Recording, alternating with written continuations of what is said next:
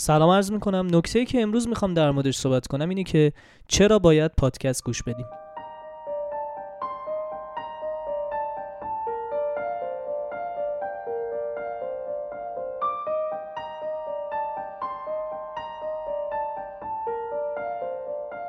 خب همه ای ما توی طول روزمون یک سری وقتهای مرده داریم. این وقتهای مرده مثلا که هستش زمانی هستش که داریم یه کاری رو انجام میدیم که گوشمون می‌تونه یه کار دیگر رو انجام بده. مثلا برای خانمای خانهدار یا آقایونی که به خانماشون کمک می‌کنن این وقتهای مرده می‌تونه ظرف شستن باشه. برای کسایی که توی محل کارشون بعضی موقع نیاز به استراحت دارن می‌تونه این وقتهای مرده به پادکست پرداخته بشه. برای کسایی که تا محل کارشون از خونه می‌تونن توی ماشینشون به جای گوش دادن به موزیک و چیزهایی که واقعا آدم دپ می‌کنه حالا موزیکایی که انرژی بخشه خیلی خوبه ولی موزیکایی که آدم دپ می‌کنه به جای اینجور چیزا می‌تونن به پادکست گوش بدن. پس توی وقتهای مرده ما می‌تونیم به پادکست گوش بدیم. نکته بعدی که در پادکست یک مزیت محسوب میشه انتخاب محتوای مورد پسند ماست.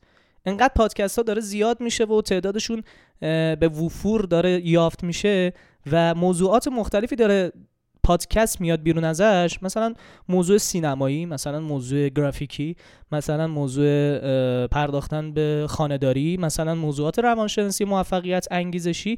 اینجور پادکست ها می‌تونه محتوای مورد علاقه ما رو تأمین کنه. ما می‌تونیم توی وقتهای مردمون از پادکست ها استفاده کنیم.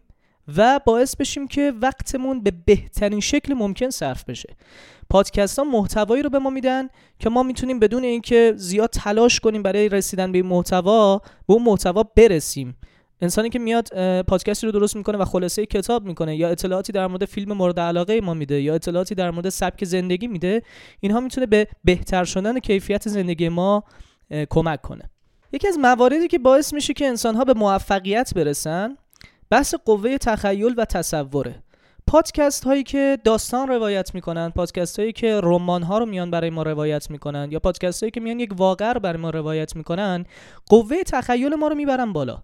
شما وقتی یک فیلم سینمایی رو می‌بینی خب داری فیلم سینمایی رو می‌بینی دیگه قوه تخیلی نیست. فیلم سینمایی حاصل قوه تخیل اون کارگردان اون انیماتور اون کسی هستش که این فیلم سینمایی رو ساخته اون نویسنده است. ولی وقتی ما داریم رمان می‌خونیم یا داریم یک واقعه رو گوش میدیم می‌تونیم قوه تخیل خودمون رو متناسب با این رمان متناسب با این واقعه ببریم بالا سطح هوشمون رو ببریم بالا و از این قوه تخیلی که الان بهبود پیدا کرده استفاده کنیم و تصویرسازی ذهنی کنیم. پادکست گوش دادن فواید بسیار بسیار بسیار زیاد دیگه ای هم داره که من بیشتر از این در موردش صحبت نمی کنم می‌خوام این پادکستی که آماده کردم پین بشه توی چنل. و شنیده بشه. بنابراین زیاد طولانی نمی کنم این پادکست رو و همینجا تمامش می‌کنم. شاد و پیروز و موفق باشید.